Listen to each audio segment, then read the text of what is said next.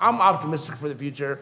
I honestly think that my boys are going to have a better life than I have, and I cannot be more thankful for that. And I haven't thought that this whole year, except for the last few days, because all this stuff that's happening right now mm-hmm. is for the best. Mm-hmm. If you want to make the best omelet that you ever made, you got to break a bunch of fucking eggs.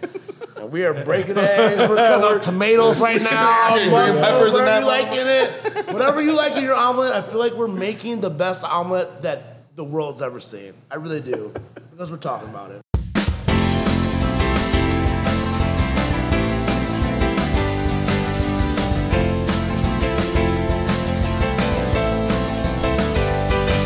Unspoken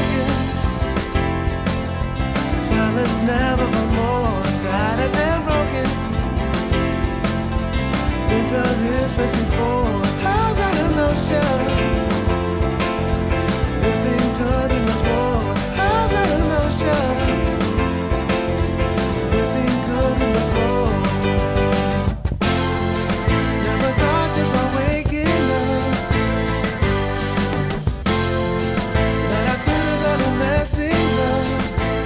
Nassar Cooper, we are live from The Rewind. We are live. Your fantastic bar. If nobody's been here, come down, check it out. Just not on Sundays because it's closed on Sundays. Cheers, buddy. Cheers. Good to see you, man.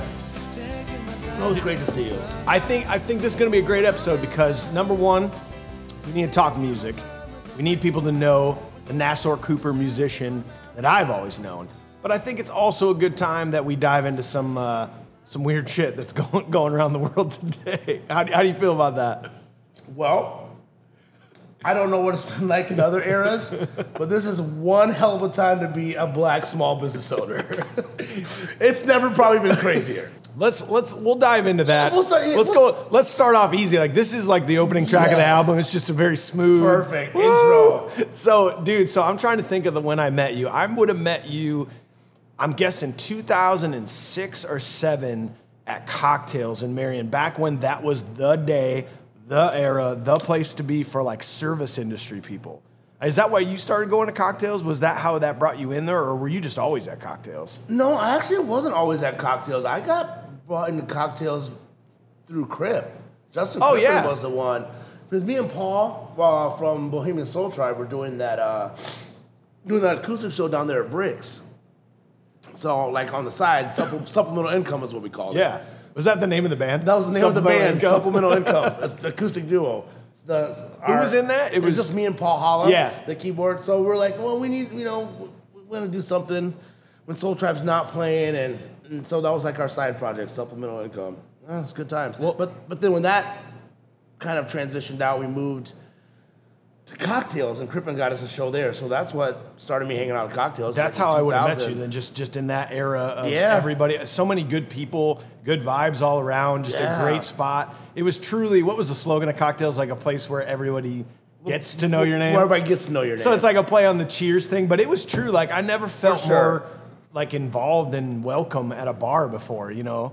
It was definitely very family-oriented. I know a lot of people were like, I, I, Cocktails is not necessarily for me, but for those of us that it was, like, that was that was home. I mean, hey, that's been my home bar for almost, that's so crazy. That's been my home bar for, like, I mean, I mean, twenty years now? Yeah. You know? So crazy. I know, it's nuts. Well, so you're, let's go back in your music days. How did you get started in music? Like, how did how'd you find a, a love for it? Well, my parents, without question. I, they're both way, way into music. Uh, neither one of them are singers, funny enough, but my dad's way into instruments. He plays a lot of woodwind instruments, plays some brass. His probably forte is percussion, and that's and his biggest love. Um, but I mean, my parents were both D Js. Music is kind of how they met. So music has been a focal point in my life from day one. Just always around. Yeah, it. always around. And then... Did you play, because you play guitar, correct? But did you? A did little. You, so you never really, you were just always a, kind of a vocalist, right? Did Mostly. You ever... I, I, I picked up the, yeah, I picked up the guitar so that I could learn how to write a little bit. Mostly, you know, just to Help learn you. the chords and figure that out. And then I started playing a little bit more after the Soul Tribe thing kind of dispersed. And Paul, who was the guitar player for that, you know, he all those guys went into Public Property, and so then at that point I started right. playing a little bit more guitar to kind of sustain myself and continue to be able to play acoustic. Do so. the solo gigs and stuff like mm-hmm. that. What was uh, what was the first band you were ever in? The first band I was ever in is Pondering Pondering Peasant Poets. Was that the was name the name of it? Of it? P P P. It's a band named by, of course, one Justin Crippin, who's going to be a, probably, I guess, a he central was, theme. He was in your that. first band? It was, it, yeah, that was the very first band. It was me and him doing acoustic stuff, and then we picked up his pops, and we had this other guy that would just drum every now and then, a couple guys. Uh, I think Don Timmons was the first guy that just, really? like, drummed. Yeah. It was mostly just me and Justin, like, it was like a basically acoustic duo. And he knew I was into music, and like I, because I did, you know, choir stuff in school. Yeah, and yeah. When I went to Kirkwood, I did the I did the jazz choir there, and he kind of knew that. And he, you know, wasn't much of a singer, but he liked to write, and so we just kind of started going in his house, and he had these lyrics or songs that he would write, and I would, you know, write melodies for some of them. Some of them he had some ideas I would help him develop, and we just kind of would do that just for fun. There was no like real like, hey, we're making a band. It was just like, hey, we're just doing. I this. got these songs and you can sing. And I was like, so then we started doing that. Some of them kind of cool, and I was like, okay, well, you know, he's like, well, if you want to start playing some, you know, some shows or whatever. My very first show, my very first live show ever. Well, I mean, technically, I would say it was Eddie Piccard's, because when I was at Kirkwood, the jazz choir. Do you remember when Eddie Piccard's was on Mount Vernon Road? How long no. have you been in Cedar Rapids? No, I, dude, I moved here in ninety-six, oh. and I was in high school. So, oh, like, I okay. didn't. And so then I went like, to Iowa City okay. for. So that was like the tail end. Eddie Piccard's was up there on Mount Vernon Road, kind of by where the Vernon Inn was. You know, you never did yeah. place? Okay, it was like catty corner to there. I definitely don't remember but that. But that was like, that was like a, just a jazz club yeah, type thing. Yeah, a jazz club. Cool, it was awesome. And then so uh, the Kirkwood Jazz Choir, we did our first, oh, my first public performance there. But my first like, hey, we were in a band and a gig was at the Stadium Lounge. What? Pondering Peasant Poets at the Stadium Lounge. That doesn't Lounge. seem like a that and, seems a and, weird fit. And in ninety-eight. In ninety-eight, I think, maybe. It had to be ninety-nine at the latest. Isn't that crazy? Stadium that's, Lounge, that's first place I ever Still played. There. So did you know right away, because the, the way I know you is you're not shy, and like I don't see you ever having any sort of shyness and getting in stage and being in front of a mic and being the limelight. Was that always the case, or was it weird those first couple years when you played?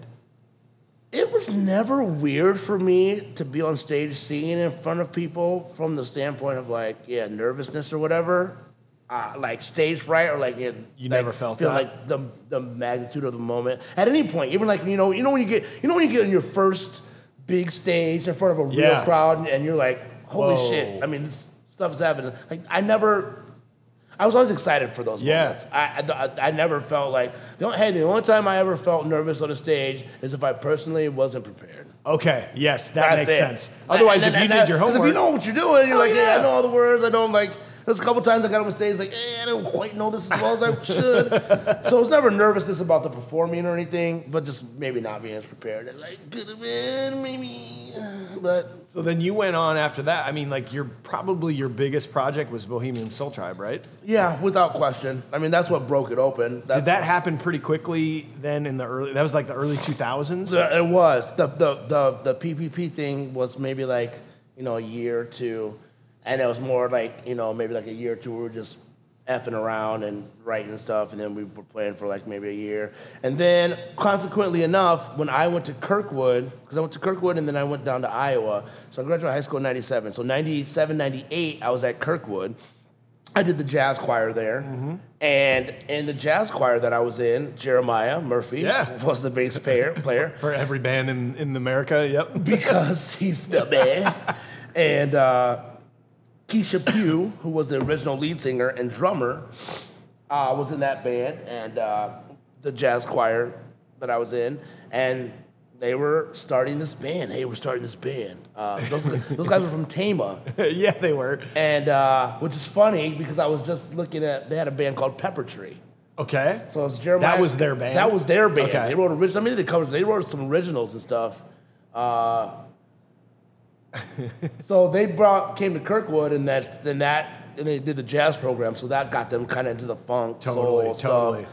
And so then they were like, "Hey, we're starting this band." So I actually remember when Soul Tribe was like turning from Pepper Tree to Soul Tribe and started like practicing. I think I was at their first rehearsal I wasn't in the band. There you was were just like, hanging out. Yeah, I was just like, the, the band was set. There was no, yeah. they didn't know me. Like, I was a, kind of a groupie. Like, from, like, these dudes from class are, like, pretty good. Like, this shit is amazing. Let me, and so I was go hang out. There was that Troy, Troy, I can't, Philin, Phillinworth? I can't remember what his name was, but I almost remember the practice that they went to with, he had this blue, cool blue drum set, and they were playing. I was like, oh, this is sweet. This is sweet. I want to do something and, like and this. And then fast forward like a year later, I was down in Iowa City, and the Green Room, you remember the yeah, Green oh Room? God, Green oh, Room was so the awesome. Green Room was the best. It's not even there anymore. No, like, it's not. Green Room was, Green Room always took a back seat to Gabe's, because Gabe's, like Iowa City, it's Gabe's, but like Green Room was Green awesome. Room was where it was at. Yeah. Remember, remember the uh, owner, his name was Blake? Oh, I And he was like seven foot tall. Oh, no. oh yeah, hey, I, I every now and then still see Blake, because Blake, you remember Trevor? I mean, I was, I assume you remember. He, he, I think he was, he was the drummer maybe for Brutus and the Magical Seven. I don't think I know that. Okay, Brutus and the Magical Seven was dope. It was like the first, one of the earliest hip hop bands. Oh, really? Like that I that was on the scene. You know, like they they, they had a M C where, where it's and they had yeah, a live band. Actually a live band. Yeah, it's they amazing were, how that's Brutus transferred. Uh, the, uh, that's like, like what it is now. Place. Yeah, it which is, is to me dope. When you listen to album versions of hip hop, like I do want perfection in the beats and the music, but live, like that takes it to a whole nother level. Like I think Kendrick Kendrick Lamar was rocking with it. a full band for a while. I was like, this is unbelievable. I love it. Yeah. So you're so you get into Bohemian Soul Tribe, and that went on for what was that, like four or five years or so, if I remember correctly. I mean, yeah. you guys were you guys were you were touring a little bit too, weren't you? We were, yeah, we were like getting out a little bit, and it's and funny enough, we were really kind of hitting our stride, and we were kind of making the making the play for like, okay, hey, so so what's next here? Like, you know, are we gonna shit or get off the pot kind of thing? Like, you know, like where, where do we want like. Because I felt like there was a big chunk of us that were like, hey, let's try to like go after this and get it. But then there was also part of the band that was not. Yeah. I mean, it was a ten-piece band. Yeah. So, so you got you got a lot of different agendas and like, you know, life plans. Well, and dude, stuff. You as a solo mu- musician making two hundred bucks and you as a ten-piece band making two hundred bucks. Yeah, like, right. It doesn't work out very well. Exactly. Here's ten dollars. Yeah, facts. Oh my God. Oh, you, what, you've been you've been in bands before? You've been on the music scene for a while? I, I, it's weird. Yeah. I've been I've been playing at bars before with other members. Yeah, weird. Totally yeah. weird. So so then Bohemian Soul Tribe uh, eventually kind of disbands, right? Well, a little bit. I mean, basically what happened was the the horn section, the majority of it, uh, they were all going to grad school or what, you know, pursuing other education, uh, higher education paths. So it kind of because we lost the horn section that we had and we were... It, In transition, then we, then we changed the. Basically, we started a band that was Soul Tribe without the horns called right. The Spread. I don't remember that. It was a very short. We played in Iowa City a lot. We were like, it was like in that in transitional period. This was like when Greener went down. This oh. was like this was like this was like when Greener and Soul Tribe were fading out, and also pre Head Trip and pre Public Property. Okay, because so pu- then because then that essentially became Homemade Head Trip. And Public Property, like of, of a lot of those members, Greener right? and Bohemian Soul Tribe. Okay, basically was the makeover. They all sort of made all those, and bands. then and then Public Property came in and just went nuts. Basically killed the Spread because basically, funny enough, the those like at the height, I guess I would say, like the the the touring Public Property lineup was basically. The Spread. yeah, yeah. It was basically without you. He basically took the whole band and yeah, without me and then added the girls. Hey, it was it was never like a No, never. Like did, that kind of thing. And hey, there would be often oftentimes I would go yeah, jump on you, tour with them. With oh them yeah. yeah. I would jump on stage with them, I would sing songs with them, I'd sing backgrounds, I'd jump on tour for a couple of days, get in the van, go to Minnesota, come back. So no, hey, they were totally family and great. I love all those guys. David, hey, Dave Vest is one of my favorite guys of all time. We actually did some, split some shows and stuff. Public Property is always going to be family. All those guys. Oh, totally. Are, yeah, I love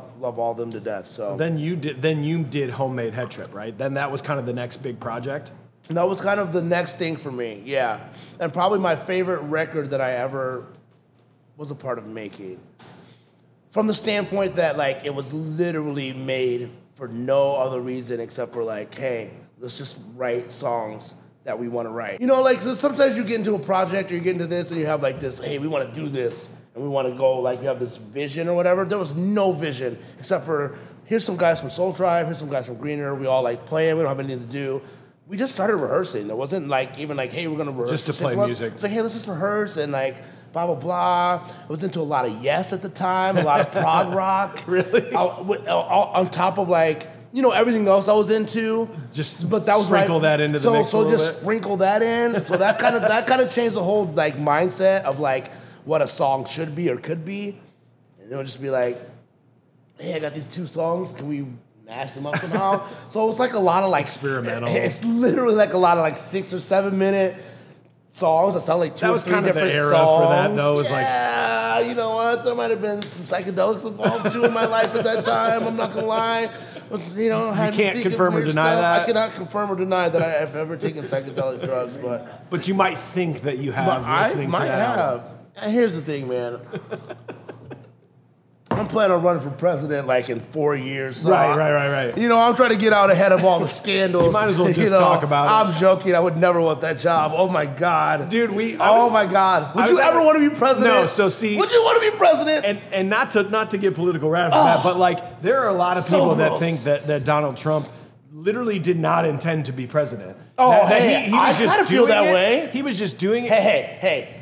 Whatever you whatever you think about Donald yeah, Trump. Yeah, who cares? Okay, hey, go look at like interviews or videos of him and those first two months. Mm-hmm. Like a deer in headlights. Yes. Hey, like, hey, the, the magnitude of the moment like, is overwhelming for I anybody. For anybody. Hey, listen, man. Look at any. Hey, look at Obama. Look at George Bush. Yeah. From like day one. Yes. To year eight. Oh, when they show those presidential oh, photos, dude, they age so that job ages you more than anything. And how could it not? I would never want that. Oh, I would not. You don't. You, you don't sleep. You don't. You don't. You can't sleep. You don't sleep.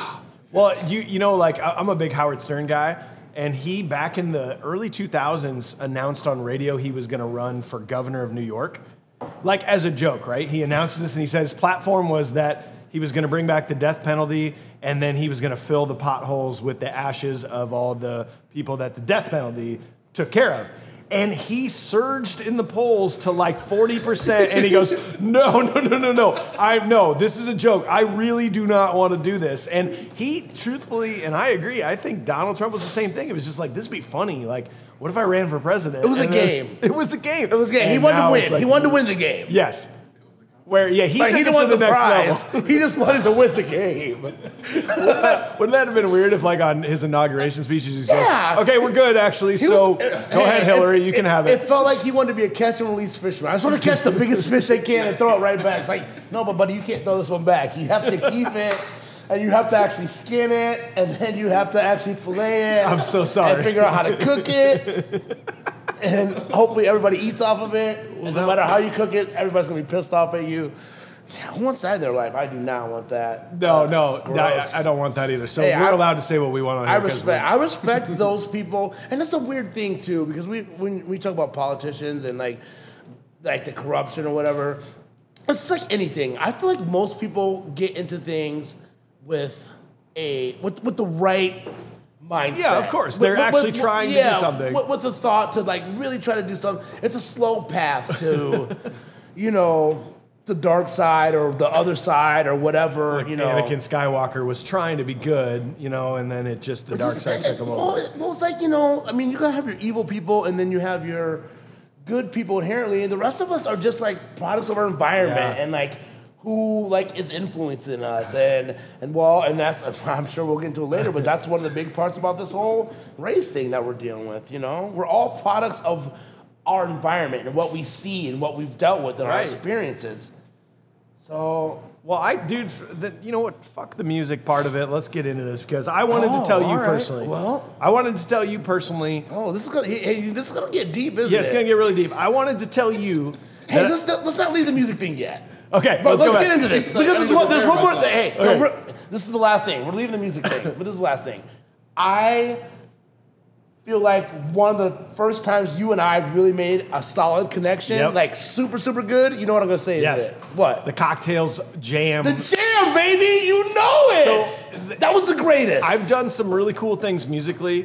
Uh, I've I've had an amazing career that if I yeah. stopped playing music today, I'd be fine. Yeah. But like one For of sure. the coolest things I think I ever did was we did this cock.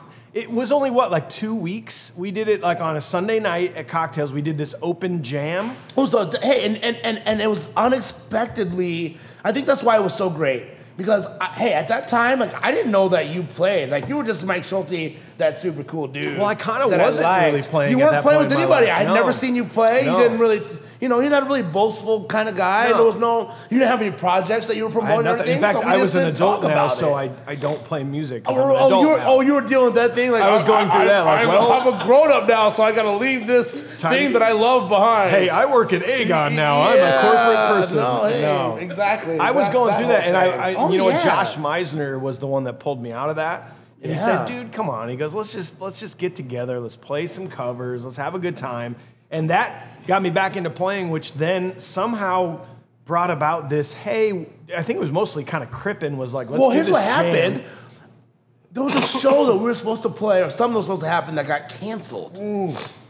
And so it was like a last minute kind of throw together thing. It was like, hey, let's just throw a jam together. And it was like, all right, whatever. And, and it was and intended was like, to let people it. get up and play. But but no one. But, I, but I think it, I, actually I don't even think it was. Was it an open gym like that? Because I think it was more like it was like a closed. It was like a open cl- to the group of musicians we had. And invited. We have never practiced together, so we're just yeah, gonna get. But together it was like all play. people we knew. Who was could it? Play. So I was on drums. Jeremiah Murphy was on bass. Yeah, me. You were Crippin. you were singing. Crippin was on guitar. Was, I don't know if Clayton was playing keys. Or, I think he or, was. Or it was either Clayton or maybe even Paul Hollow was still. I think it was Clayton. In the mix. And, and you know what was weird for me is looking at all of you guys as being these seasoned, amazing musicians, and then being able to sit in with you on that was one of the coolest moments I've ever had. Dude, it was hey, well, well, and here's the thing about it too, and the beauty of like music in general is just like of all of the things that I've been a part of in my life, music is the purest as far as people who share the same mindset as yeah. far as whatever the project is that you're working on or whatever style of music that you're in. Hey, some of the funkiest, most badass dudes that I know that can funk it down are white, are some white dudes that I, because they love it. Yes. And so for me, it's like, you know what I'm saying? That's why I was in Soul Tribe is because it's like, damn, these white boys are dope. Right. They are bad. You know what I'm saying? Like they funked it up as more than anybody that right. I knew. I was like, hell, let's do this. Well, don't you think, and, and maybe this is a transition, but I've always felt that music is one of the places where racism doesn't really exist. Well, hey, well, right? hey, it, it, well, it, it, does, it, it exists there. in a different code. Right. Hey, look at the history of, I mean, hey, listen, the, the first African Americans in this country who were truly accepted on almost that next level. But back then it was weird because it was like, hey, in this moment you're a god, but also once you get off stage, oh, right. go use that water fountain. yeah. Not mine. But but That's but like so weird, right? But, no, it is, but like I mean, black musicians were like the first true superstars of, you know, of acceptance. For, for us, even even before you know Jackie Robinson broke the barrier, it was just a little bit. It was a, but but because because music has its own language. Yeah. And if you subscribe to that language, and if we speak the same language, doing it. when we're when we're speaking, man, it doesn't you it know doesn't it doesn't matter. matter you know it, it doesn't matter. And so for me, I feel like music is one of the most beautiful and purest forms of expression, simply because of that. It it, it, it's, it has no race. It has it, it just has the purity. It, it's a, it's, I mean, it does obviously, but it does. There are but the, cases, but you know what I'm saying. The purity of the, the art and, and the love of whatever the style that you're doing, or you know, the caliber of musicianship that you're playing with. Just like yeah. that day, we were all sitting there jamming, and like you know, we played some loose forms of songs. We probably tried some stuff that didn't sound that right. But you know, you're looking around and you're feeling everybody. I didn't know it was amazing. Much. Like that. That That's a connection us. that people hey, don't know about. I don't about. talk to you for twenty years, and I see you. Yeah. Hey, remember that we'll, jam we'll at Cocktails? Because I mean, not every time I see you, but I mean, I remember for a while there. I mean, over the last decade or so, I mean, we've. You know, we w- talked about how great that was. I would love to do that again because the that, way yeah. my musical career's gone is it's it's become a lot more structured, and these are how oh, things is it? happen. Your your your, your musical career is structured because you have like the greatest, biggest cover band that's ever existed in the history of the world. Well, hey, hey, okay, let's talk about this too. This is a funny story for me. I don't know if I've ever told you about well, this publicly. This. I never told you about this publicly. This is the spot. Uh, so you guys used to play, and that, well, you guys were Cedar Falls. I mean, that's where you, That's that, where it started, yeah, yeah, yeah. And I remember when Dante was, Dante's the, the reason, oh, dude, hey, let's not, hey, we, we can do a whole podcast on how great yeah, we're, Dante and, and here's the best part about Dante is that he is one of the best drummers I've ever heard, but then he decided he wanted to play bass guitar. And he's the best bass player And he's the best bass know. player that I've ever heard before. It's insane. Dante is one of my favorite musicians that I've ever met. Like, and also just like, if you're talking to that dude, like he's so like yes. humble and yes. like, but you're like, dude, this is the baddest dude that you know. Yeah, completely. And if you I just want to make sure you know that. Or bass or guitar. You know, what do you do? You want to sing to you? Go best. for it. Uh, yeah, yeah, go ahead and sing. And but Dante's how I got turned on to you guys. You guys played in that place that was upstairs where you went up the stairs in uh, Cedar in Falls. In Cedar Falls. Oh man, I don't know if there was a. So this would have been before you went my up the time. Stairs. Then. No, the no. Reverb. Bang 'em. Yes. Bang 'em. The Reverb. That was the place. Which was like a metal club. Yes. But but the old Forties must have played there. And Soul Tribe played there. yeah. yeah, you know what's you know what's also weird? You get in, in certain situations you get these just magnificently, deliciously juicy weird matchups. Yeah, yeah. I played so many weird shows with Soul Tribe. But those were the best were, though. They always were always. the best. The yeah. mismatched shows were always the best. Yeah, always. Completely. But okay, keep going. The point of the story is, I remember. The marquee said, Pork Tornadoes. And I was like, what the fuck is that? Like, is that a band name? The Pork Tornadoes? Hey, and I went off on it all night. I'm not going to lie. I of couldn't course. stop thinking. I was like, Pork. I was like, that is the dumbest it is. band name that I have ever heard in my life. Pork Tornadoes. I was like, I don't know how good these guys are, but that doesn't name matter. Is just going to kill them regardless. There's no future for a band with the name Pork Tornadoes. I mean, I mean, literally, like all night, not on stage or anything, but just amongst my soul club. I was like, that is the dumbest band ever. These guys will be. They have no future. On their name alone. But it's true, though, man. It is. And do you want to know? Fast forward to twenty twenty, they had a future. Do you want to know? They still do. You want to know legitimately why I think that changed? I, I, I think there's a moment where we were trying to take it seriously, and a buddy of ours, we needed a new logo. The old logo was like a tornado with a pig in it. Yeah, like it was, it was terrible. So we needed like a new hip looking logo, and our buddy designed that little block, the Pork Tornadoes in block letters. And I still forget, you look at that and you don't hear the name, you just see it. Like you don't you don't hear Pork Tornadoes, you just see a cool logo. And I feel like that was legitimately a very important step that our band took. Okay, yeah, for sure. But hey, the most important step is that dude that sings for you is a goddamn monster. He the best. He's my, he, hey, he's, hey, my favorite singers that I know for sure. Like, hey, Kevin Burt's the top of the oh, list yeah. for me. Oh, good like, Lord. He's top dude. But dudes that make me feel like I gotta go home and work. Kevin Burt's at the top of the list, and then right below that for me is fucking Meisner and yeah, Mace. Yeah.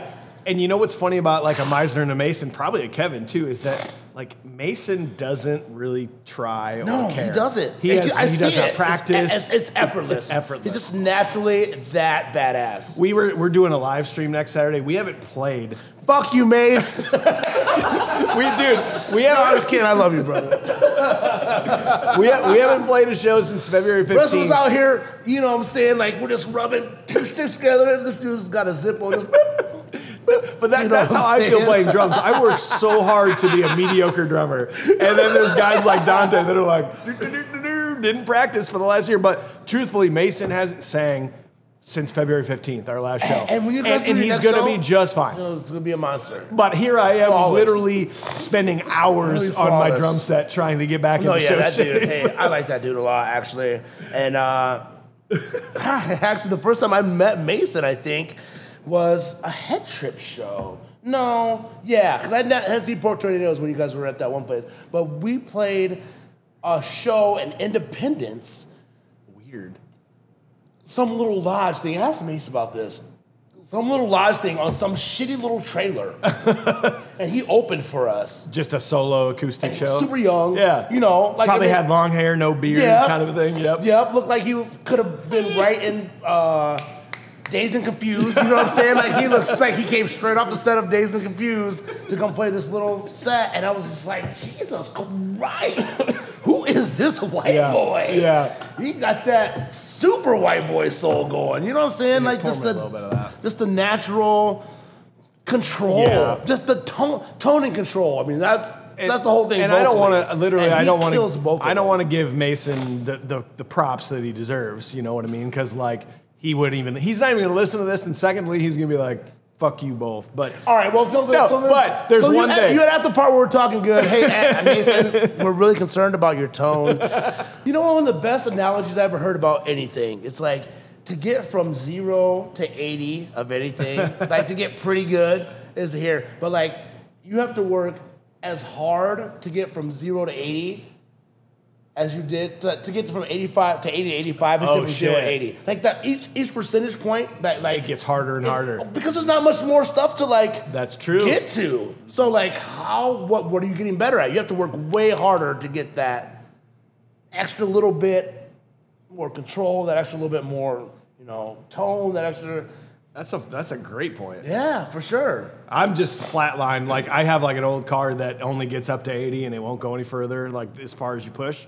So I'm just hanging out. That's, hey, well, good for you. Because, like, if, if that's the case, man, you're like, I don't know, Mike, you just, you just strike me as this, like, this classic vintage Cadillac. You know what I'm saying? It's like, smooth. It's so flashy. Smooth. Smooth. It's, yeah, hey, listen, there's cars that go faster, there's cars that are newer. Maybe but they don't ride as nice. They though. don't ride as nice. I like you this. I like this analogy, nice. man. This do is you? great. This is really tooting my You're own horn. Hey, bro. Hey, call me up. We can do this like once a month. I'm you not know, actually recording. I'm just having you build me up. Perfect. Here. Even better. Well, no. Even better. Like, like, okay, for real though. Like, let's let's get serious here. My my mental my mental state over the last like three to four months has been pretty poor. Like, I'm a generally a pretty positive guy, but like you throw in the covid nineteen. And uh, not being able to have outlets of music, like that, that hurt me pretty bad, dude. And then just when you think like we're coming out of it and we're like all gonna get back together, like all this recent event stuff happens. And I, I've I've done some very like introspective. I've been I've been hanging out with myself, and I've been thinking. And I actually put up a post the other day that said like I don't know what to say. So I'm I'm listening. Like somebody finally put the words, I didn't know why I didn't have words to say. And I felt bad that I didn't have words to say, but I realized like I just wanted to hear what people are saying.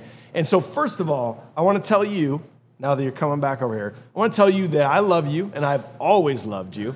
And I've never seen, I hope you can know that I've never seen like anything other than us being friends and like musicians that hang out at a bar. Like I've never seen oh, there's Nassar. He, he's a black guy. Like, I've never seen that. But I feel bad because th- I feel like that's not enough anymore. And I'm I'm kind of glad that all this happened because it's making me think beyond that. But I also don't know what to do. So beyond listening, I want to have conversations like this in person, not on Facebook, where, like, somebody can actually say true feelings and true words for people to listen to and take in. And I don't know if that's the right way to think about it, but that's where my head's at right now. And like, is that where I should be? Like, yeah. I, hey, I, I might shed tears during this, during this now. I, it's okay. Just hey, I'm just hey, this is this official warning because that's funny that you say that because for me, you finding your voice or you saying whatever it is that you put up there, yeah. and and basically saying that was like the catalyst.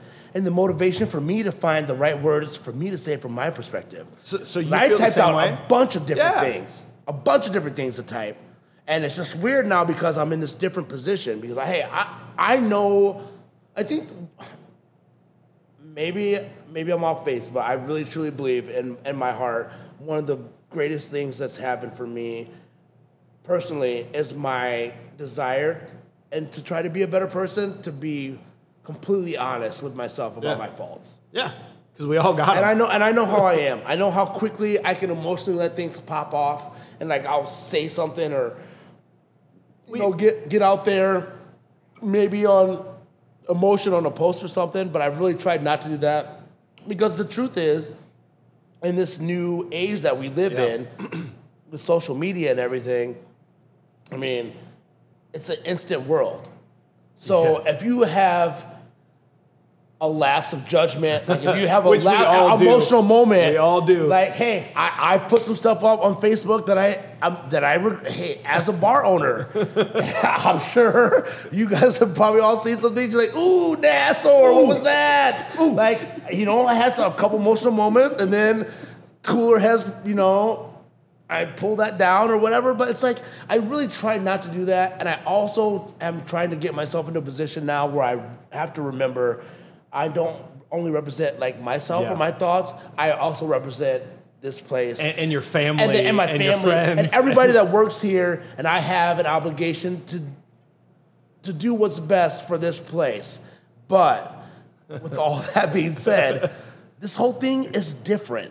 Why does this, this one whole, feel different? Why does it feel like, different? What, what, what, is it cause, because of social media, or is it, it because it finally one hundred percent. And you know what's there. super funny? You know, me because me and Kale will talk like. Henderson. I, I, Henderson. Okay. Shout out.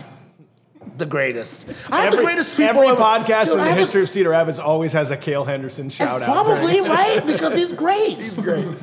But you're, you're, I, I know right. where you're going with this because Cale always has the words and he always. says them. And we, we joke about Cale. Cale could put a picture of like an umbrella and he would get seven hundred likes on his video.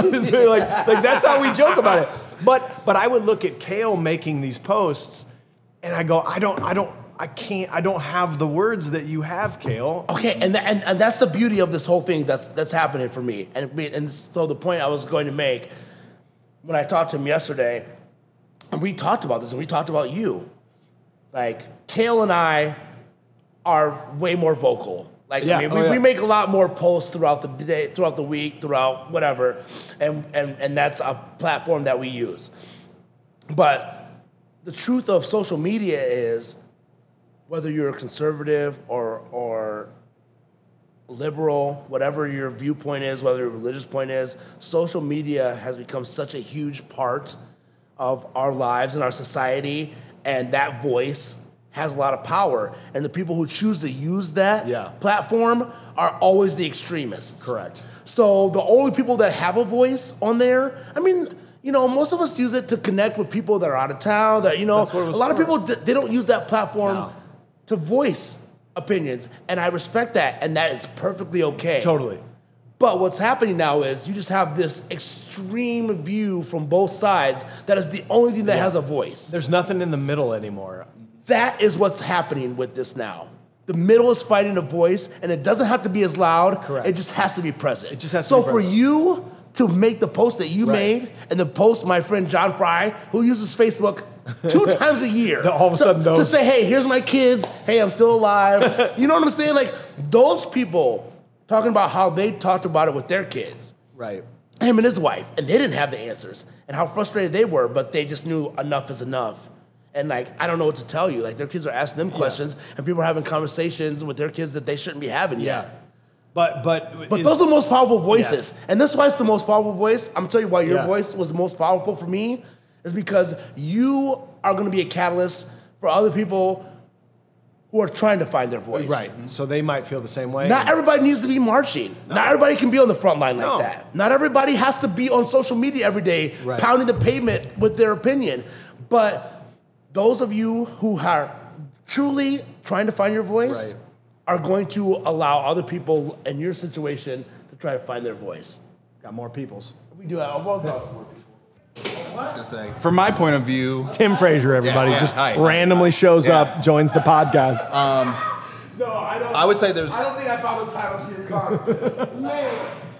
Uh, we again, we are at the Rewind. Uh, come down here, enjoy yourself. See a great D J from time to time, Tim Frazier, yeah. D J Verbatim. Go ahead, man.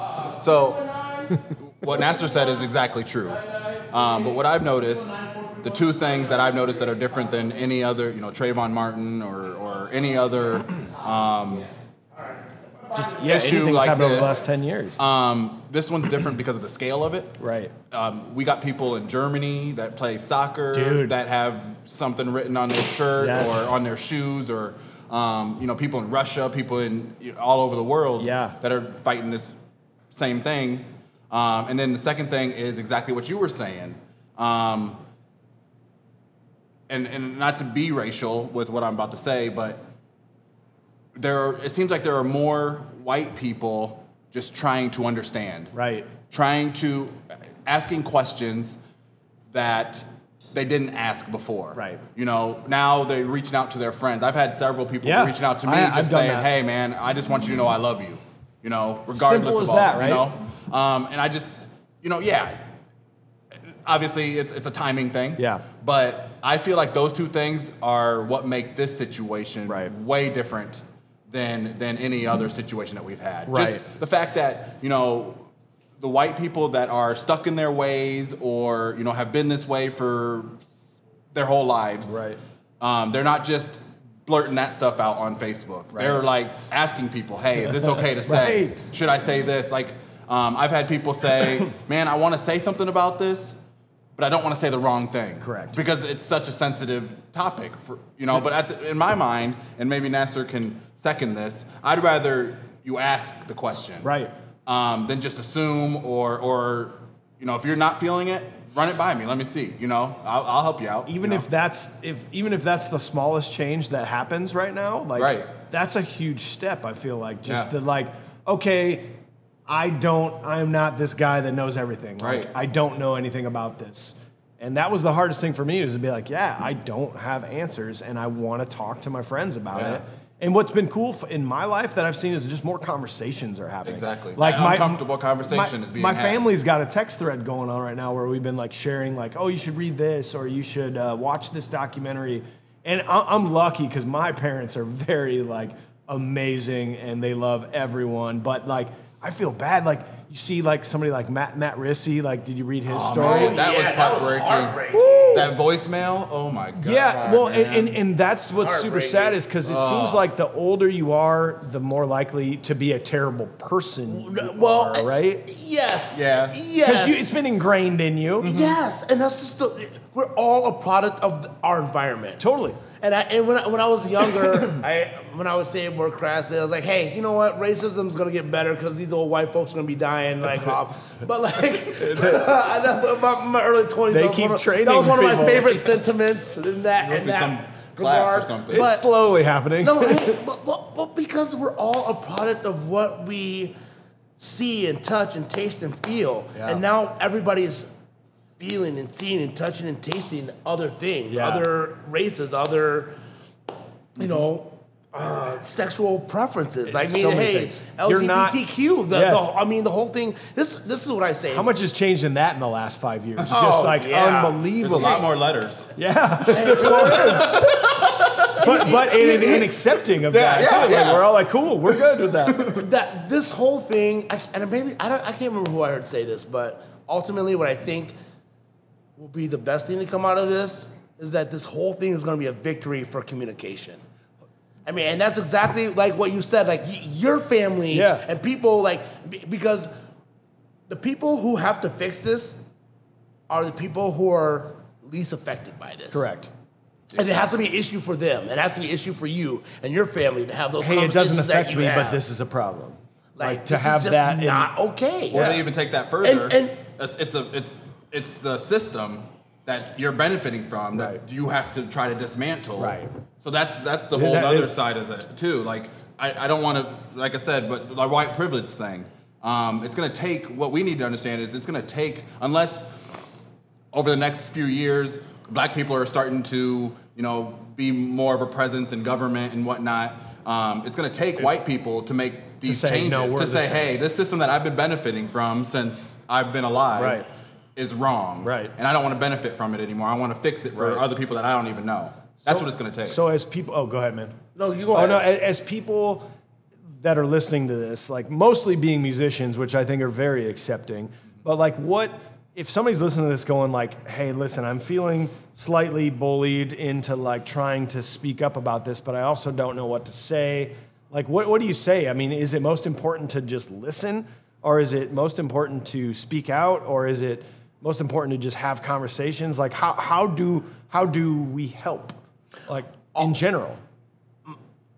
My opinion is it's all those things, but it's also what you're comfortable leading with. What what what what may, what is the step that you feel most comfortable leading with to get yourself to that place. Right. So, like First I said, kind of like some people were like, I don't know what to do. I'm just gonna go out and march.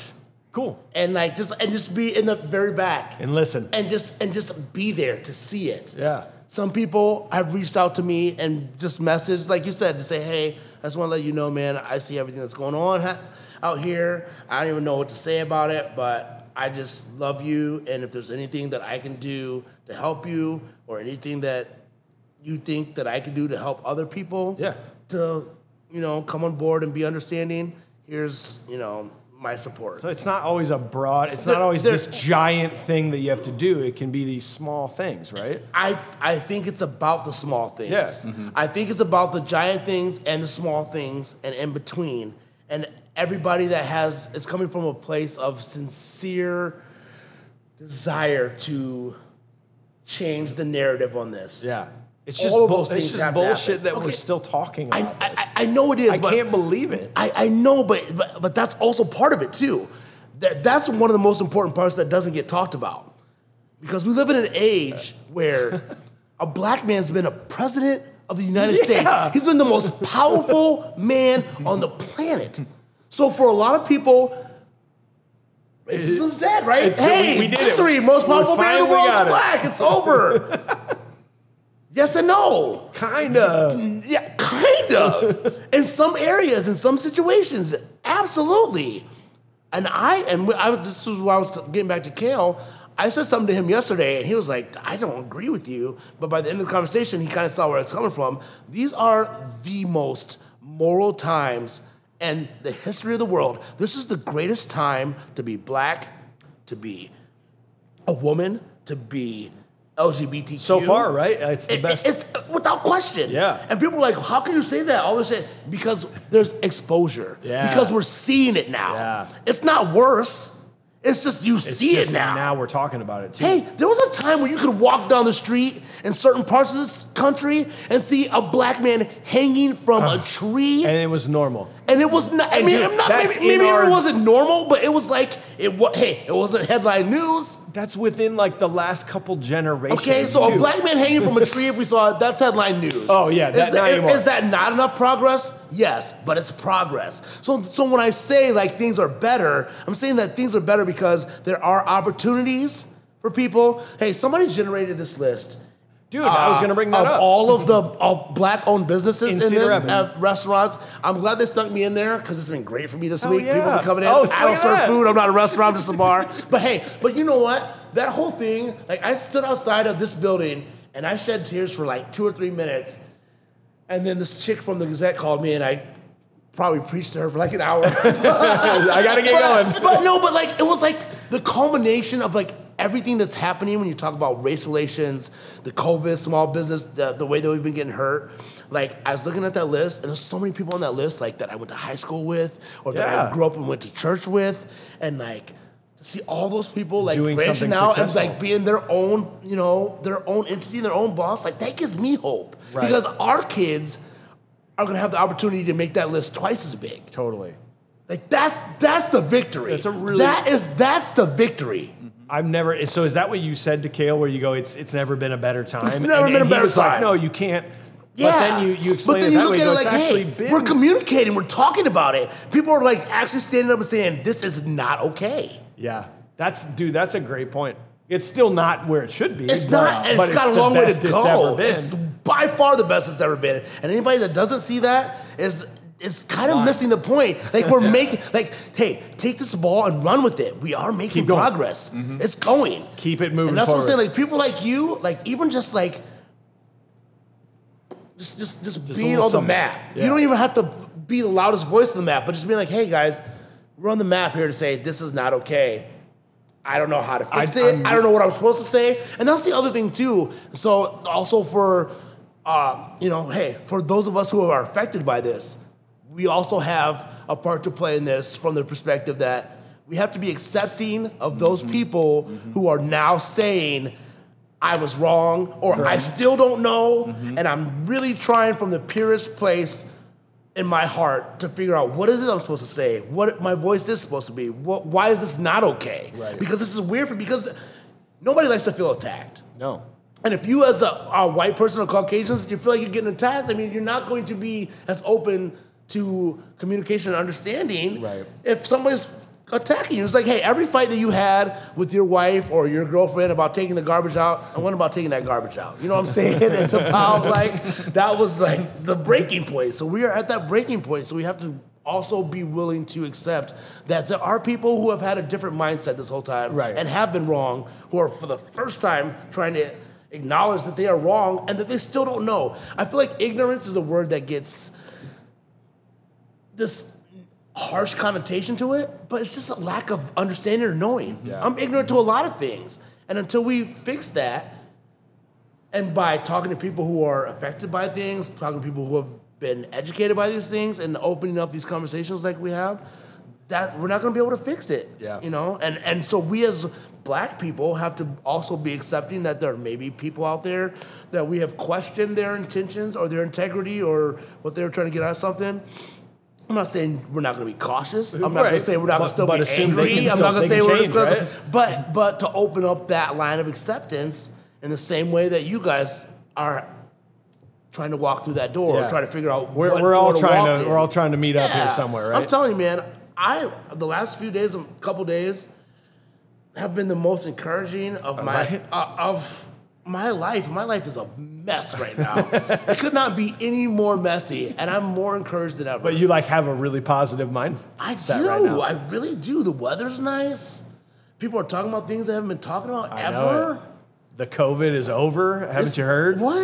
It's over. Oh, man. You know we're Breaking getting, news. You know I we're know. getting shut down again, right? It's going to happen, right? Uh, I'm going to be so sad, but I'll be way more prepared this time. Yes. Which is what we're talking about, this whole thing. Yes. Whatever happens, we're just trying to be way more prepared and we're all for the next time that this happens. So you know? let me let me ask you a couple more questions along this line. Uh, I've always felt that there's a line between being a human and being a an entertainer, and that there are some bands out there that that have this political agenda, you know, like a Rage Against the Machine, like Michael Franti. Yeah, yeah, like like this is what they do, and I expect them to take on these topics. But then there's also been many artists who are like, I'm just here to play music and to give you an escape. And I, I've been listening to so much more music in the last couple of weeks than I have in a long time. And Me it's, too. Whew, mm-hmm. It's been feeling great. But I also want that kind of escape.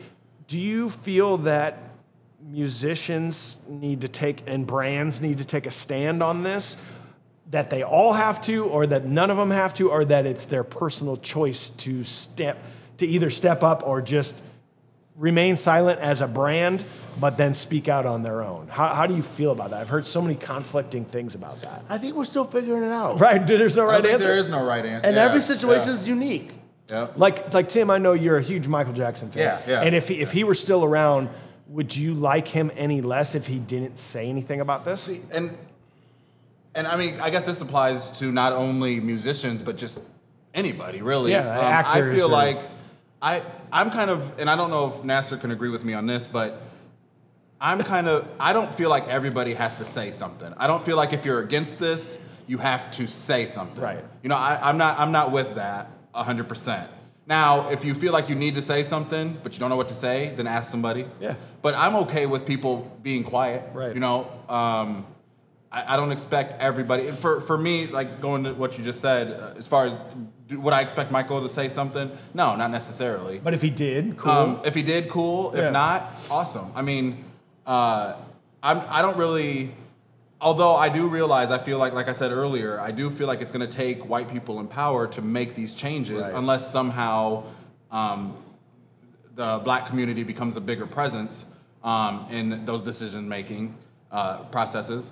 But I, I am just with, like, like Nassar said, the people that are just. Now, it goes both ways. So white people, please, you know, uh, educate yourself. Yeah. You know, ask those questions, and then Black people. Be accepting that these white people may not say the right thing every time, right. or you know, overnight, all of a sudden, I'm you know, saying the right everything. Yeah. You know, we got to be accepting. We just had a conversation with somebody last night about that. Um, she was at the protest, and somebody got mad at her because, and she has a a, a mixed kid, right? Um, and she uh, had somebody come up to her that was Black that didn't appreciate that she said people of color. instead of black or instead of African American or something like that. And I'm just like, he's kind of being ignorant because she's white. Like, it's going to take those people to right. make this change. And two, she's there. Yeah. Like, are you, you just want to, it's like those people just kind of make me mad because because the people that are trying to do good, you're still bringing them down. Right. Like, they're there. They're there. They made the effort. She made extra effort, evidently, right. to, to organize this thing and make it happen. And you, you're, per, there's nothing wrong with person of color.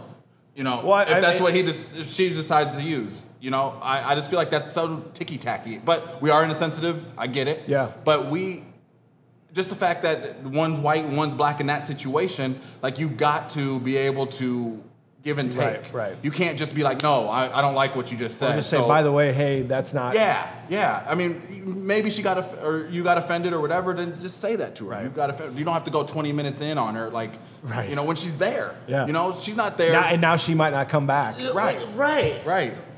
Fact. It's it's just that situation in itself, like, it, when you were talking about that, that brought it up, and I was just like, that's exactly what we can't be doing right now. Yeah. We have to understand that not every white person is going to say the exact politically correct, correct. Um, thing, um, but this conversation has to be had. Yeah. The more the more white people or black people that get educated on this whole situation, the the better chance change is going to come. Yeah. Maybe incrementally, yeah. but like he said, the last forty years have been, or the last five years have been better than the previous ten years or previous, you know, it's it's almost been so exponential true. Too, yeah, right? Yeah, it's uh, been it's been amazing.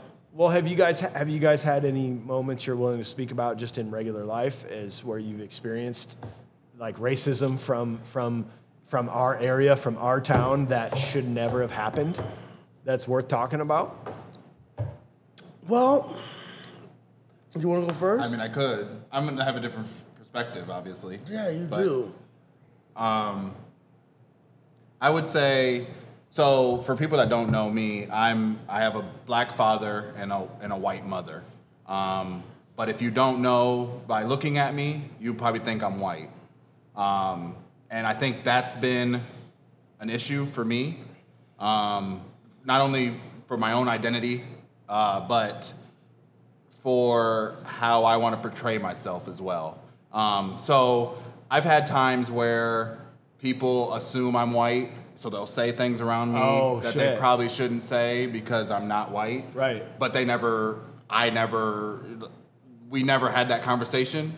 Um, or uh, there was, like, I could think of one time I was uh, working for a company when, when uh, uh, Kinnick Stadium was getting renov- yeah. renovized uh, for the... Uh, press box, and the general contractor on that job was literally from Africa, um, and nobody, you know, I.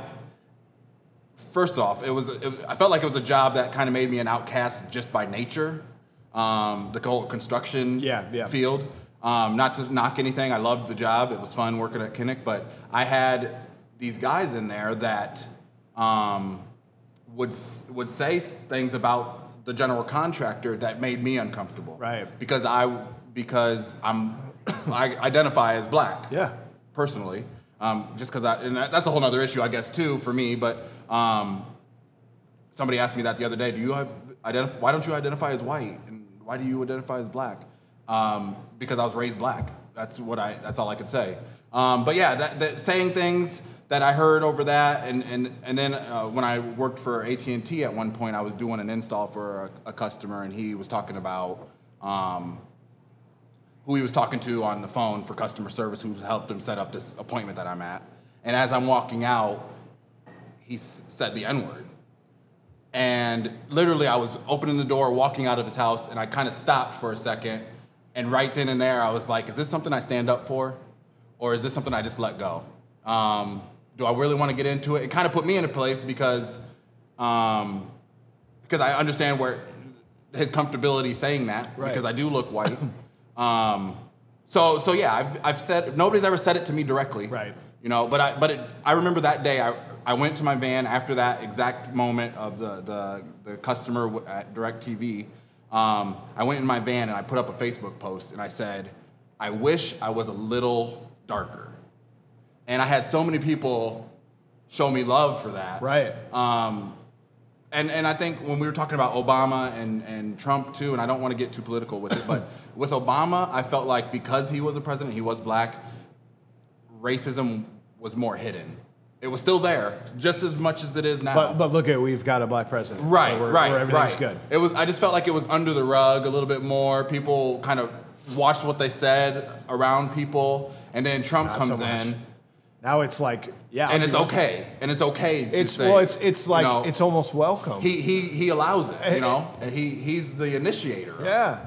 Um. So I mean, I didn't mean to ramble too much on that, but I no, do that's feel important, like dude. I do feel like I have a different perspective, and and you know, I have I it's just an identity crisis kind of thing where you know my my black friends don't always see me as a black guy, right. and then my white friends don't always see me as a white guy. So where do it's I kind fit of a unique, in? You know, it's yeah, it's a unique perspective, especially when we're talking about stuff like this. Because um, I've always told people, Thanks, jokingly, um, I guess, kind of tongue in cheek, that I have the best of both worlds. I can, you know, I can wear saggy can, pants if I want to, your... or I can wear a polo if I want to. You know, I've always said it just kind of a jokingly way, but that's exactly true. I mean, I, I grew up from a black family.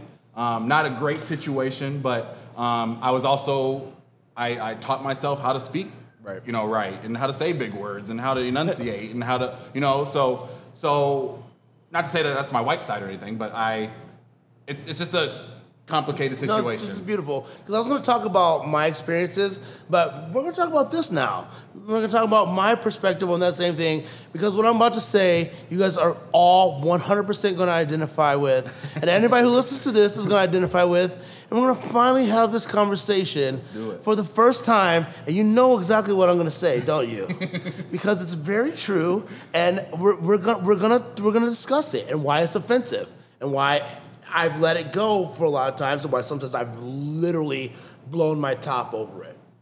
Because I understand why people say that I, with the skin as dark as I am, am maybe the whitest black guy that a lot of these people know. So let's talk about that. Okay. We laugh about it, and it's kind of funny. Yeah. But ultimately, at the end of the day, it's insulting. Mm-hmm. It's very insulting to me.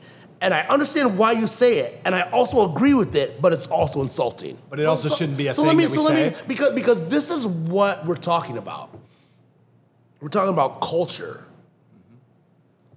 Like, when I'm driving around town in my car and they don't have a personal relationship with me, I'm just that dark-skinned black guy. But if you know me, you're like, okay, well, he speaks a certain way, he likes this kind of music, he associates with these sort with certain people, and this happens with black people and white people. Okay. Mm-hmm. I understand why I am, quote-unquote, the whitest black guy you know.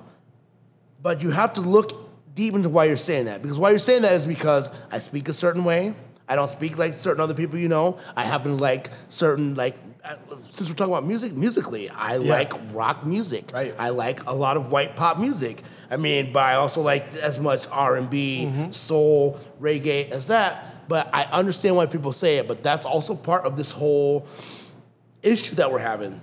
The, the connotation behind that, you know, that, and I've seen this sign a lot. It's like you, you want to accept black culture, but you don't want to accept black people. And that's why right. I think a lot of times people are like, oh, you're the one. Because I have assimilated in some degree to what it is that I like as far as, like, being open about, like, music and, you know, what, whatever it is, the, the way that I speak, the way that I live my life. I, I mean, we're all products of our environment. Totally. Without question. Mm-hmm. So I, as much as I understand that, I do take offense to that because I think of what that says about where we are as a society and a culture, that that is like the connotation that is set there. Basically because it, it almost seems like the things about the black culture that I am not... Right, like you're not a thug, so you're you're or, white. Or or, or, or like so yeah, right, you know, exactly. You know what I mean? Like, so I, yeah, so so that, that so that's almost offensive. Like yeah. I mean, I choose to live the life that I want to live, and and to be like the person that I want to be. Like I'm not going to be offended that or feel bad about liking rock music Dude. or liking. You know, certain things. You literally just nailed it. Or choosing to speak though. a certain way. Mm-hmm. You know, you nailed you nailed the issue, man. There there is. In the real ideal world is there's just not stereotypes of races. Like, it's just you are who you are, mm-hmm. and you like what you like.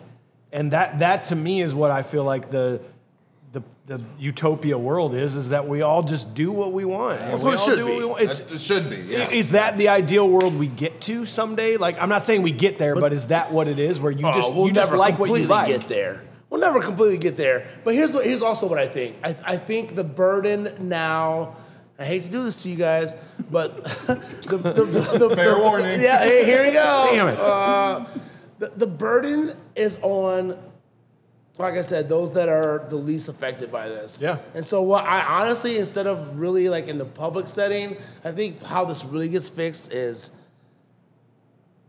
and I, and, and this is an analogy I've been using this last week, like, because I don't know how it works for you guys, but I, but I know for certain, like every white person has someone in their lives that will say certain things that they would never say in front of black people. And everybody has an uncle or a cousin or a friend who's been like the most awesome person that they've known in their lives. Like has always had a good perspective on certain things, has always been there to help them, has always been like, you know, that great person in your life, but happens to be a little racist. Maybe says the N-word sometimes, like just like Tim casually. Said, only, yeah, you know what only I'm when no one's and around. Like, and you're yeah. like, hey, yeah. yeah, hey, hey, Uncle, uh, you know, Jim Bob is like Jim Bob. Saved my life. Yeah, well, okay, no, that's that, good. That's no, a that's bad good. One. That's good. Hey, hey, hey, yeah, well, Uncle Jim Bob. I know you didn't watch Little House on the Prairie. Uh, yeah. Jim Bob's probably wrong. Jim Bob probably no, Jim doesn't Bob have is, the same perspective. Jim Bob is just fine. Right? Jim Bob's probably a little different. But, but you know what I'm saying? Like, we all have that. Probably you guys have that person in your life who just. Probably says things you're like, dude, that's not cool. So you're you're saying on these on these these small moments now where you used to let them slide, you don't let them slide anymore. I I, I the, these little small moments, like you said, if you could now go back to I don't when you had slide. Your hand on that door, mm-hmm. you would go back in and say yeah. something, right? But.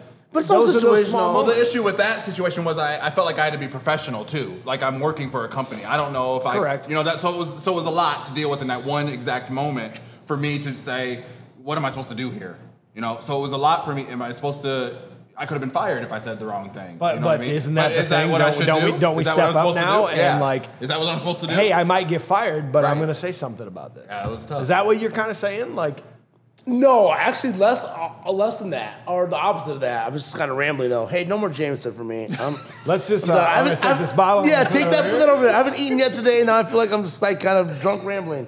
Um, no, but the Drambling. but the point the point that I really was trying to make is that I think it's going to have to be more like in those personal moments between family people but, and, and friends, family yeah. members and friends. Like, as I think that's where the real change is going to happen, not in social media and not people like being rah-rah, but just finding a way to tell your favorite family member who has been a great influence in your life. Correct. Good, it's a good little person, bit racist, but like, or a lot racist. And I don't even know how to tell you to do that. How you find that voice to be like, hey, I'm not comfortable with you speaking like that around me, I, and and what what do you tell that person? I, do you I show your story? I don't know, because because each situation is going to be individual and unique. So that's going to have to be something that each group is going to have to figure out for themselves. For themselves. The other no, thing too, with the same and, and the same mindset, like police officers. Right. I think most police officers, just like most other people, are good people and they want to do the right thing. But those are the people that are really going to change the culture and yeah. change it happen. Mm-hmm. Like in the hey, in the locker room, those police officers are going to step up and call out the ones that are not doing right. We're going to need, us as black people, we need white people to call out your mm-hmm. friends. And it doesn't be. have to be a public thing. No, no. They just do it's it. going to be more powerful if you do it one-on-one. I prefer it in not a way, be and, you, yeah. and you find a way that if you know someone, you know how how to approach them the best way. You know what I'm saying? Like yeah, some we're having a couple beers. Things, let's talk about some this. Some people respond to certain things one way and some people another way. Those are where the conversations right. are really going to be mm-hmm. making change.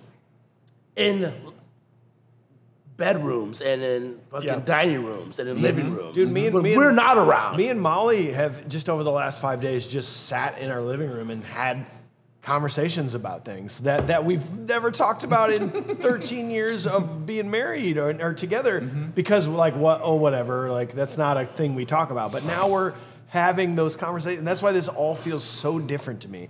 I hope I hope it's not just a flash in the pan. Like, I hope that I don't this, think it is. I don't think so. It just it feels is. so different. Hey, but just like everything else, if this platform is what we want it to be, it's going to help a little bit. And hey, we're, hey it's going to ebb and flow. It's yep. not like this is going no, to fix this it. This is the day that we did. Yeah, but hey, no. this is going to be one of those days, like in fifty years, when we look back at history, this is going to be, well, hey, twenty twenty is definitely going to be a historical seen, mark. It's its own chapter. And a hundred years.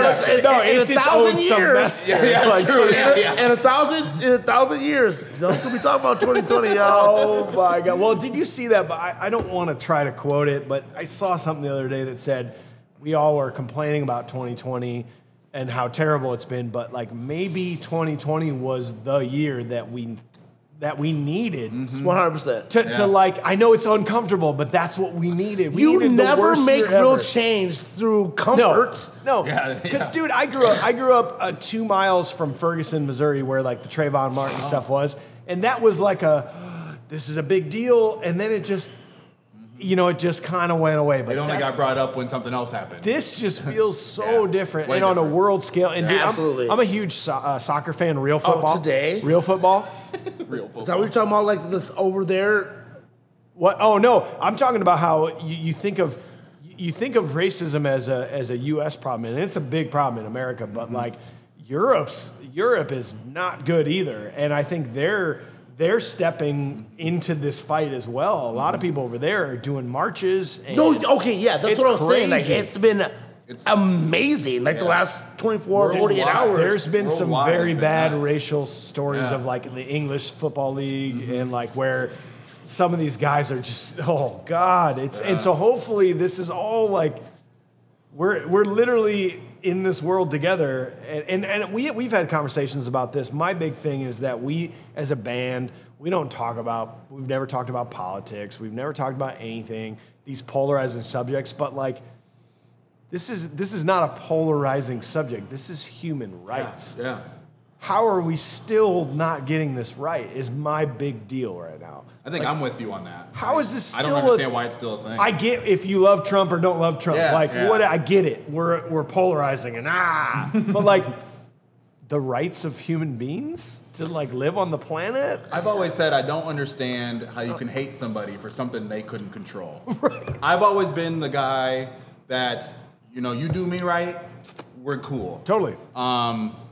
But I literally, I didn't have a checklist when I was born and said, hey, I want some of this in me. I want some of that in, you know, let's do a dash of that.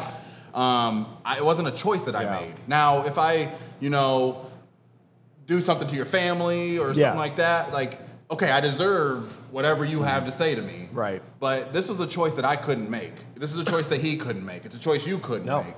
Um, and the reason... the. And maybe it's because I'm, you know, I just wasn't raised that way or whatever, but um, for obvious reasons. But it's just something, it just doesn't make any sense to me. Yeah. I, I've always said, this is, as I've grown up, the last probably two years, I've always said I would love to have a sit-down conversation with somebody that's like a part of the K K K or or somebody that's a, a proud racist. Just I, like, I would just love just to have a, a, a controlled... You wouldn't. Nassar, I mean, I probably wouldn't. So Nassar's shaking his head I probably no. wouldn't. You wouldn't. But I feel like...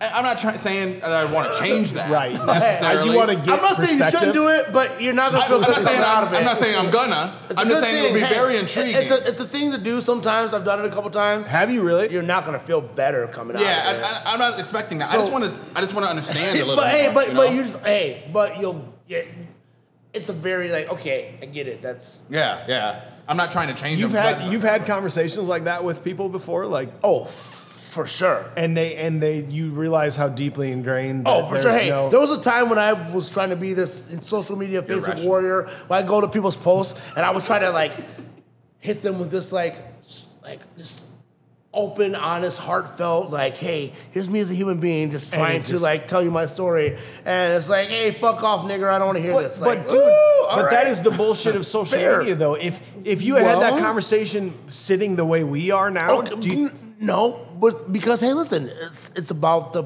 the person involved. Correct. Hey, that person that I send that message to is going to be that person on this microphone Correct. or with their. So that's how this happens. It's because this is a learned, passed down behavior. racism it's is taught. learned, yeah, it's taught. Yeah. My my great-grandma, I remember going to my great-grandma's little apartment in Saint Louis. Period. And she would say the N-word. Yeah. Like, I was so like... But you loved her. Well, it, I didn't I didn't know so her. So it's weird. Like, and, you, and you're young. You don't know that. And that's... And my that's dad, what, but here's here's the best part is my dad, my dad, would we would leave and he would say, that's not the thing you're supposed to do. She w- She grew up this way and she can't mm. change and it. that... is why There's you the are who you are. Yes, yeah. And that is what you need to do just, for your kids. Could have been you. Have them. Yeah. And that's what other people need to do for their perspectives. Say, and those people do that, but we don't do how that. How it gets fixed. Yeah. yeah. That's how it gets fixed. Is because you she, because in that sense where you're like, I don't know what to do or whatever, like that is that's the it. teaching that led you to be like, hey, I don't know what I'm supposed to be doing right now, but I know that's wrong. Mm-hmm. Because he allowed you I, I wouldn't have known that was wrong. To still love just, your family mm-hmm. member, hey, the perspective. Yeah. And that's what we're all, we all are coming from these different yeah. perspectives. And until we understand where people are coming from and until we're willing to listen to and understand the perspectives that we disagree with the most wholeheartedly, we'll never understand how to fix them. Because if yeah. I don't know what got you here, you don't know what got me here, how are we ever going to really fix anything? Mm-hmm. Even mm-hmm. if we both really want to. Yeah. Because what's important about this podcast and us all talking is that we take the conversation that we had and those of us that are listening to this or whoever listens to this and apply that to their lives. And it's all going to be applicable in a completely different manner. And just yeah. for little all of moments us. are just going to start. Bit. But if we are all coming from the right place and leading with love and understanding, eventually we'll get there. And I'm saying one hundred percent it's going to be like kumbaya no, every no. day. Yeah, yeah. But I will never what? get there. But. but you know what? My boys will have an opportunity to make that list with all those my friends' kids twice as big. So in fifteen to twenty are years. Are you having when conversations at, with your son black about this? Like, no. I know you both. Like, I, is this a. It's got to be so weird, right? Well, the youngest one is so young, it's just not. It's the not oldest out. one is really getting there. I mean, he's at that point. He's in it. And I am constantly reevaluating the way that I want to present this with him and the thought process of it, as we all should be. I mean, I can't. Maybe Kyle Hollip. Somebody posted something that was like, hey, if you're still living life with the same ideals or the same thought processes that you were like, even a year ago, but yeah. five or ten years ago, you're not doing life right. Yeah, you're messing it's up. Never, you never get to a point where you go, yeah, it's like, oh my God, like, like, it's always changing, pimp. Like, always. You always have to be open to, like, different mindsets and, like, other perspectives. It's like, if you're like, I'm not trying to learn anything else about you're, how other people live or how life is for other people, then you are definitely never going to be part of the change. And yeah. you're always going to be part of the problem. Yeah. Mm-hmm. You know, the one good thing about social media, because I I'm, I actually am off of Facebook for three days now because I just couldn't take the the, the negativity and the so arguing. Yeah. And I find that I feel better than I have. We started this off by saying my mental state's been terrible. I feel great right now. Do you? Because I'm trying to have conversations and turn and me too, because I've been having conversations. Yes. But dude, the one good thing before I left Facebook, though, if there was any positive, was seeing who the racists are. Oh, like, man. like you, we finally know it. Yeah. Like it's, I yeah. now I know who they are, and I can't. I'm not going to tolerate it anymore. Like, oh man, oh bro. And here, and here's the thing too that I think is going to be the most powerful of, of all this. Once we get there, it's like, hey, identifying them and killing them with kindness, yes, and living yeah. our lives. Yeah, yeah, yeah. Hey, you go ahead. Hey, hey, in the same way that like your parents could yell at you, but hey, what was the worst thing your parents ever said to you? I'm so disappointed.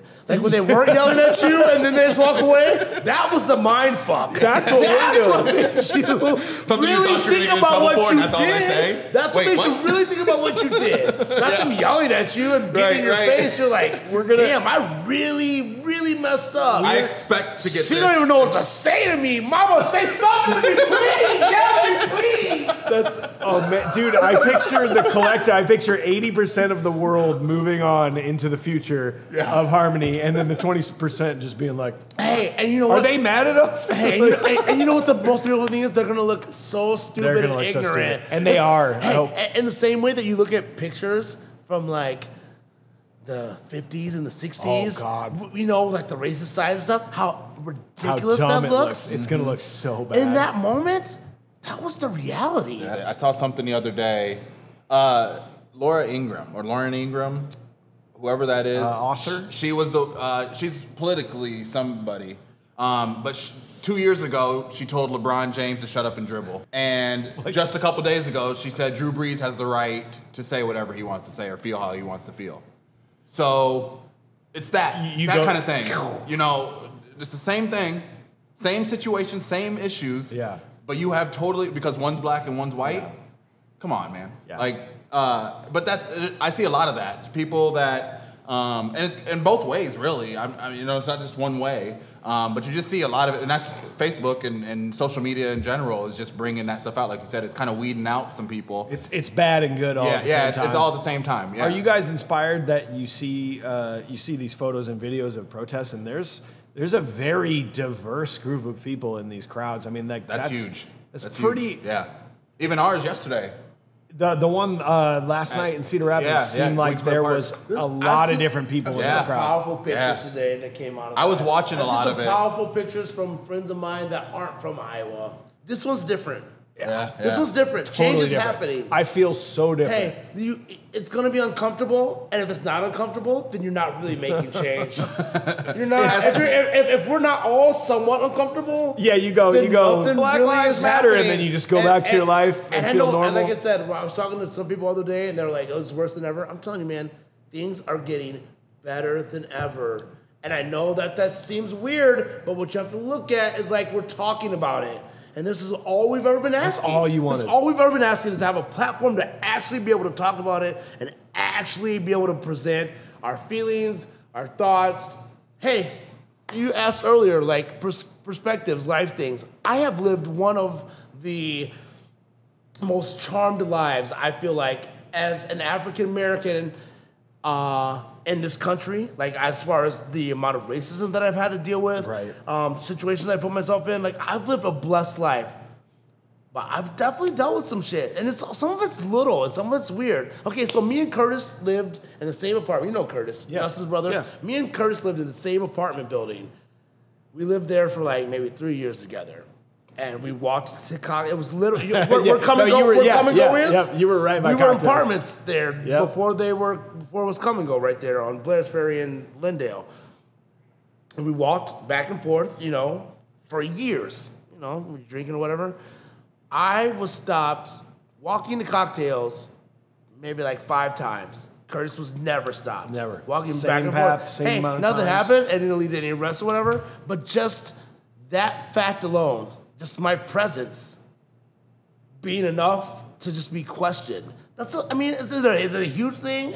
No. Did it lead to anything? No. But that's like the mindset. Right. And that's like how it starts. Because for every officer that puts his foot on, you know, someone's neck in that situation, that same mindset are the people that are keeping people from getting loans for houses yeah. mm-hmm. or for small businesses mm-hmm. or for, because we are all more of a product of our economic, social status than we are of anything else. Yeah. Poor white people have it the same as poor black people, more than, you know what I'm saying, like yeah. the higher class. Now, obviously, there's other racial issues involved, but this whole thing is about economics. Yeah. That's one hundred percent what it boils down to. Mm-hmm. It really does. And so when we talk about systemic racism and like, hey, you can be president, there are many opportunities for black people to succeed. What we're talking about is, hey, you know what? When you live in a certain area, tax money goes to certain schools. So if you live in a certain area mm-hmm. and it's predominantly poor black or predominantly poor whatever, then your education is not going to be as good. Because there's not as much and money. Ju- and juxtaposition, yeah. If you, if you, hey, you know, when I was growing, if you are in this district that has more tax money going in, then you have better education, more advantages, smaller mm-hmm. class sizes. All, And so is that going, hey, are some people going to be able to rise up through that? Absolutely. And are some people going to have that opportunity and squander it? Absolutely. But all we're saying is a really equal playing field. So, and I understand how, like, frustrating that can be when you're talking about privilege. Like, I didn't do anything. Like, a lot of people are offended, like, white people, by the term white privilege. Mm, yeah. It's like, you didn't do anything mm-hmm. wrong, and you're not doing anything wrong. All we're asking you to do is say, hey, I could completely understand how this could be a problem for you, how this could be an issue, and what can I do so that your kids don't have to fight Correct. the same fight you yeah, did, yeah. and their kids can have a little better yeah. fight, because we ain't improving this shit immediately. No, like, we're we're, all never, we we're never going to yeah. completely eradicate it, yeah. but let's just make it a little bit better every day as much as we can, each of us. And that it's, it's little things, man. It's just like little pebbles. If we all throw one little pebble in, there's millions yeah. of pebbles there. That's the thing. It's not, you don't we're have to all throw like a huge boulder in. Yeah. Just throw a little pebble in there with us, man. Just mm-hmm. give me a pebble. Mm-hmm. Someone's going to throw boulders, someone's going to throw pebbles. But if we all keep filling it up, we will, the what was the buoyancy of it will rise above that shitty liquid, and we cannot have to deal with that as much. The shitty liquid. Yeah, let's get out of that shitty let's racial that liquid shit. And like keep throwing pebbles in, and we'll all rise up. And then you won't have to say as much, because that will be the norm, yeah. and that will be the reality. You'll Correct. look stupid saying stuff like yes. that. Yes, and I think it's starting to get. You already there a do look bit, stupid, like, but then like now you're really gonna you, look yeah, stupid. Like everybody yeah. thinks you look Eventually stupid. Eventually, it's gonna that. flip. And yeah, I well, mean, there's, there's a powerful video going back to what he was saying about white privilege that I saw recently. It's it's like these campers of all ages and races, um, and they're doing this race uh, from here to probably one hundred yards or something.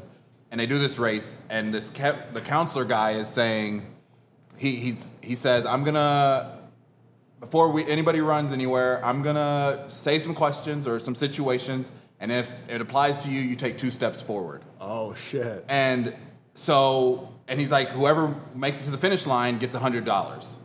Oh, and so, so he's at the he's at the finish line, and he starts naming off, you know, stuff like.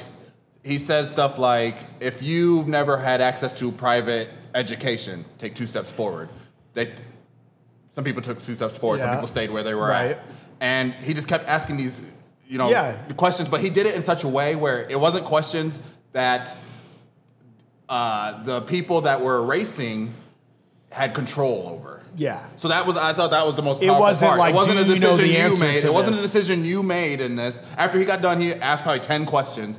And he said, you know, just so you know, these weren't questions that had anything to do with anything you guys ever did. This is just the system yes. that you were brought up in, the situation wow. you were brought up in. Yeah. It was super powerful because you literally saw, like, all the black people were still there. Like, if you have a father in your home, if, if your parents are still married. Um, you know, all like this twenty, twenty-five small questions. Yeah. And they had everybody turn around at the end yep. and look and see how much further got to step yeah. forward. That and then is, they finished powerful. the race. They finished the race. It, it and then he said, powerful. okay, you get the one hundred dollars, but really think about that one hundred dollars. Do you do you feel okay keeping that one hundred dollars kind wow. of thing at the end? So it was it was super powerful. And I don't remember where I saw it or whatever. I should source it because it was one of the most powerful um, videos that I've seen through all I this. Saw it on Facebook. I, um, I think that might have been where I saw it too. But Shit. that one that one was... that one. That's a really yeah, easy way was, to show like, yeah, hey, I know you didn't have any control over right. this, but look at where you're at. Right, because because the thing with white privilege, like Nassar was saying, is, yeah, I, it, we don't say that to, to be offensive to anybody. And it's not it's not necessarily anything they did either right. to give them that privilege. It's just their their... skin of their, the color of their skin or the race that they are didn't make it harder right. for the for them. That's, yeah. That's, so, so that's pri- what it yeah, is. Yeah, and, and I think that's one of the big things that I think when you say privilege, it feels like you feel like, oh, well, I just got this huge bonus. But what it is more than a bonus is its ability or just a life situation where you just don't have to deal with that hurdle. Mm-hmm. So it's not necessarily you don't like... know that you, you don't have it's to It's not necessarily like you're getting like... bonus points, but you're just not having to have to deal with things from maybe as difficult of a situation yeah. or a standpoint. And and so th- and so that's what I've been trying to tell people that like that have asked me questions this week is what you have to realize is if you watch this officer standing on Floyd's neck and you see that and you're like, man, how could this even be a reality? How are we watching in this day and age? You have to also realize, like I said, that dude works as a president of a bank or works in this company or works at that. And they influence, you know, who gets jobs, who gets loans, who gets these opportunities to, you know, get a loan for a house, to get approved for certain, you know, all of these things. Credit. Yeah, credit. Yeah, like, yeah. I mean, all these things that can help, you know, families create generational wealth to yeah. make life better for your children, mm-hmm. you know? Mm-hmm. And like I said, to our to our point, you know, I have a beautiful opportunity to make my life better for my boys than it was for me. Yeah. And for them to have an opportunity if they just sued. So then they go even better, right? Yeah, like that's the whole could, idea. But you also know what? Me in this situation, there are people, like I have family members who live in the inner city, who live in other scenarios, who are just in such an exponentially worse situation right, that right. could never even imagine having the opportunity that I have. And that's, that's what we're saying. Yeah. It's like, that's a reality. And, I, and and so I saw somebody who posted something like, I cannot believe that anybody would possibly think that this is, this A situation is not better than B. And it had to do with, you know, systemic racism or yeah, something. Yeah, and I'm yeah. like, but the, but what I'm trying to tell you is it is. And maybe it's not in Cedar Rapids, Iowa, but somewhere else in this country, people are dealing with that. I have mm-hmm. family members that are dealing with that. Mm-hmm. And so I think it's just more about us seeing more of these oppor- these situations. Yeah. You know, and we're all a product of our environment and our experiences. And I think we just need to get... Change the environment, right? Change the environment and, like, share more experiences so people can be like, okay, yeah, I see what you're saying. I understand where you're coming from. Like, even though I have never... Hey, you know what? As a as a, as a guy, bartender, I bartended forever. And, like, one of the last years I worked at the Pig, there were some perspectives on things. Like, at the end of the night... like that the girls have to deal with, about feeling uncomfortable, right. about like, hey, worried about walking to the parking lot with their money. I've never once walked. No. My biggest nights, I never was worried about how much money was in my pocket when I walked to my car. But but under, nobody was hearing them fuck say with that, me. But here I was like, oh damn, I never even thought about mm-hmm. that. Like mm-hmm. I'm scared to take the trash out. I'm scared to like, oh, you know, you're yeah. on a shift. Like why why do the girls never take this trash out? Well, then like they're terrified to walk yeah. to the dumpster that's right outside the door because yeah. it's just them, maybe yeah. you know. With with that being said, too, um, there are, you know, if there's one thing that I could say to, you know, coming from a, a black man, um, maybe Nassar can second this, too, is saying this to, to white people. Just understand that there's everyday things that that we have to think about that most people don't. Yeah. Something like wearing a hoodie. You know, something like, you know, I, it's a conscious effort for me when I'm walking into Walmart or Target or any public place not to have my hood up. Right. It's, it's a con, or every time I pass a cop on, on the highway or the street, I'm looking in my rearview mirror, making sure he's not behind me. And if he does, then there's a whole protocol that I have to go right. through when I get pulled over because I don't want to be George Floyd or, right. or or you know anybody else that's been affected by that. So I would just say just understand like those little things that you may take for granted, not you know uh, consciously, right. obviously, but but it's just little things like that, that that you know, and maybe I'm lucky too. You know, this is kind of the, the identity thing that I was telling you about me being light, so maybe I don't have to worry about it so much. I still do. Still in your. But it's still in my psyche. Yeah. Um, But it's still just those little things, those little decisions every day that we do every single day, and it's just tweaked for me right. or tweaked for Nassar or, or you know or any other person in the black community. Right. Just just consider that. You just know, think, just yeah, think that just way. think of that. Yeah. Well, I mean, like this this is number one for me is is having conversations to show that not only it's okay to have conversations, but that you should have your own conversations. This is all that it's about for me. I'm I'm not about Facebook debates. I'm like, let's just talk. Yeah. I've I've felt so great having you guys here. If you're a musician, listen to this. Like, hey, sorry for the time out on the music podcast, but like this is more important than music. And have these conversations. Call out people for being fucking racial idiots. Like, we're in a new world. Like, do you want to join us or not? And honestly, like. Support black-owned businesses, like that thing went around. reach out to your black friends and tell them you fucking love them. Like, yeah, I mean, like, yeah. just the little things is all we can do.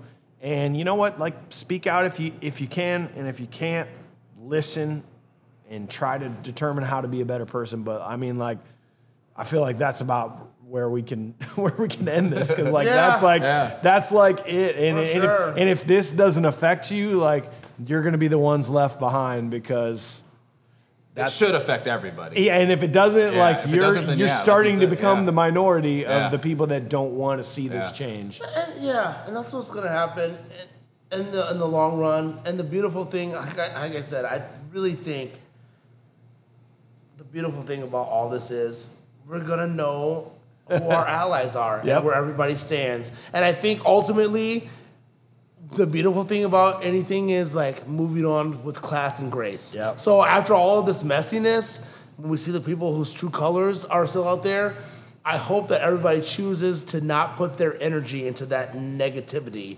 It's like, okay, this person's lost and they feel that way. And hey, you have a right to live your life the way you want. But Go the rest of us, we're going to try to live in peace and understanding. And that's where the victory is going to be. Yep. Yep. But we are well all said. living the harmonious life that we want to live. Yep. And we're all mad at each other, actually about the trash being out, if that's what our issue is. Not about, you know, something else that is leading up to that, that has made this a bigger issue than it's supposed to be. I'm optimistic for the future. I honestly think that my boys are going to have a better life than I have. And I cannot be more thankful for that. And I haven't thought that this whole year, except for the last few days, because all this stuff that's happening right now mm-hmm. is for the best. Mm-hmm. one hundred percent. You cannot get comfortable completely until you're completely uncomfortable. Right. Yeah, I mean, in a weird way, that's well said. Yeah. You got, hey, listen, if you want to make the best omelet that you ever made, you got to break a bunch of fucking eggs. And we are breaking eggs. We're cutting up tomatoes right now. Whatever, peppers whatever in you like in it. Whatever you like in your omelet, I feel like we're making the best omelet that the world's ever seen. I really do.